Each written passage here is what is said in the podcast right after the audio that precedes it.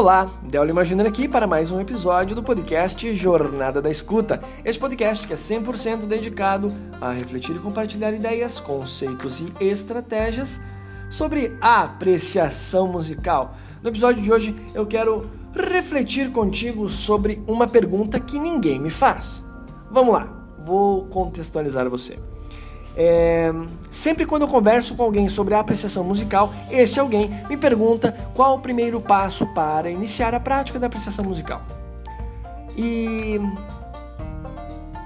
é uma pergunta bastante interessante, bastante pertinente, claro. Qual o primeiro passo para iniciar na prática da apreciação musical? Não sei se você já está ligado, mas eu sou um ávido apreciador de bons cafés. E essa experiência com o café, inclusive já vou fazer o agradecimento para a Pede e Bebe, o primeiro clube de cafés da Serra Catarinense que é patrocinador deste podcast. Se você, assim como eu, gosta de beber bons cafés, quero te convidar a acessar o link na descrição desse episódio, pois tem uma condição especial para você que é a ouvinte do podcast Jornada da Escuta. Pois bem, essa minha relação com o café me começou a me proporcionar alguns questionamentos. E é o seguinte: eu gosto de beber bons cafés e gosto de apreciá-los desde o seu preparo, enfim, e eu comecei a me questionar: o que, que eu preciso saber para apreciar bons cafés? Foi nesse questionamento que eu percebi que ninguém nunca me perguntou o que, que precisa saber para apreciar música. O que, que precisa saber? Que conhecimento precisa ter para apreciar música?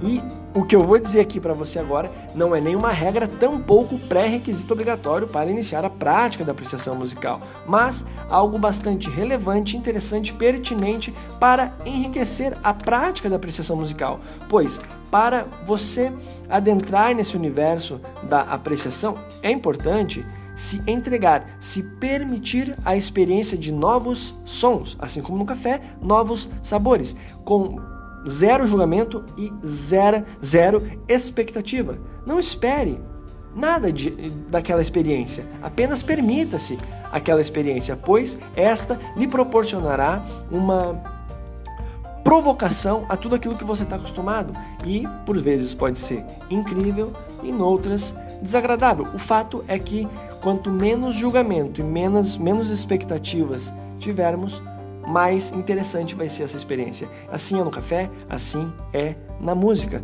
bem como na vida. O fato é que nunca ninguém me perguntou o que precisa saber. E essa, esse autoquestionamento me fez buscar algumas respostas. E uma resposta que me convenceu é o fato de que é muito importante nós sabermos sobre os três elementos que compõem a música. E os três elementos são melodia, harmonia e ritmo.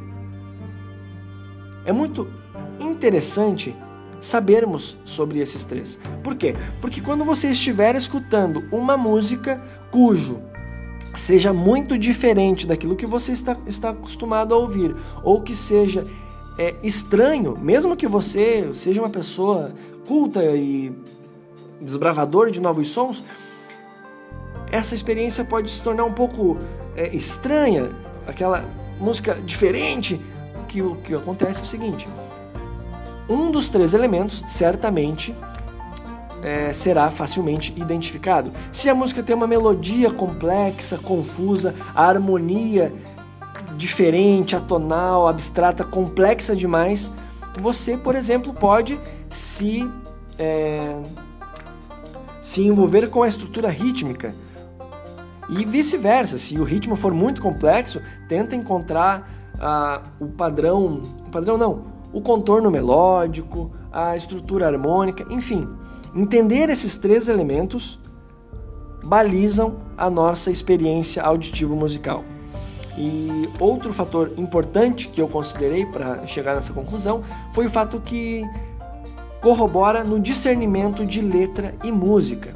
Muitas pessoas confundem a letra com a música, e letra é texto, música é música. Música, portanto, é composta, composta por um desses três elementos: melodia, harmonia e ritmo. Por vezes os três, por vezes apenas um dos três, ou dois dos três. O fato é que letra não é música.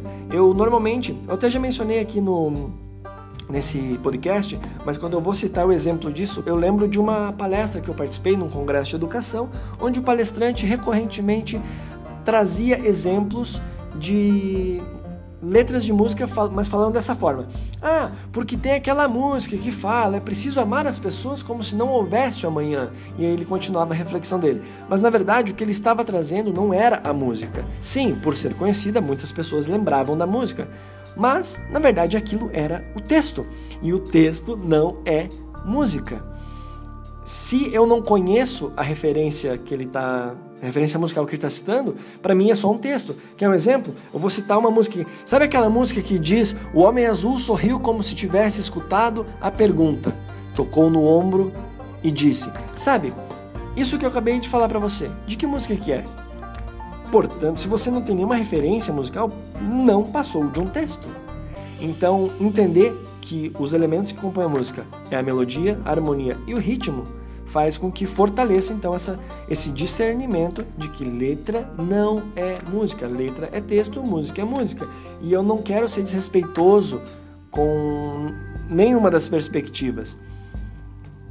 Eu só quero que fique claro que letra é letra e, te, e música é música. Letra é texto, letra de música é texto e música é música, são a manipulação dos sons, tá certo? Dito isto, é... eu me encaminho para o final desse episódio trazendo então essa resposta para a pergunta que ninguém nunca me fez. O que preciso saber para iniciar a minha prática de apreciação musical? O que eu preciso saber para enriquecer a minha prática de apreciação musical? E o que precisa saber é os elementos que compõem a música: melodia, harmonia e ritmo. Dentro do Clube Escuta Fina tem uma aula gravada pelo Gustavo Floriani, o acordeonista, que trabalha comigo no Gimnopedu, do de flauta e acordeon. Ele gravou uma aula explicando sobre os elementos e até avançou um pouco mais. Então, se você é membro do Clube Escuta Fina, acessa a aula para você, é, enfim, relembrar os esses elementos. E se você ainda não faz parte do Clube Escuta Fina, te convido a acessar o link aqui na bio para conhecer um pouco mais sobre o Clube, Clube Escuta Fina e quem sabe se tornar um membro deste clube de apreciação musical. Tá certo? Então era isso. Respondi a pergunta que nunca me fizeram, já agradeci ao patrocinador Pede Bebe, agora me despeço de você agradecendo mais uma vez a sua audiência, para mim, como sempre, uma satisfação imensa passar este momento aqui com você e nos encontramos no próximo episódio do podcast Jornada da Escuta. Um forte abraço e até lá. Tchau!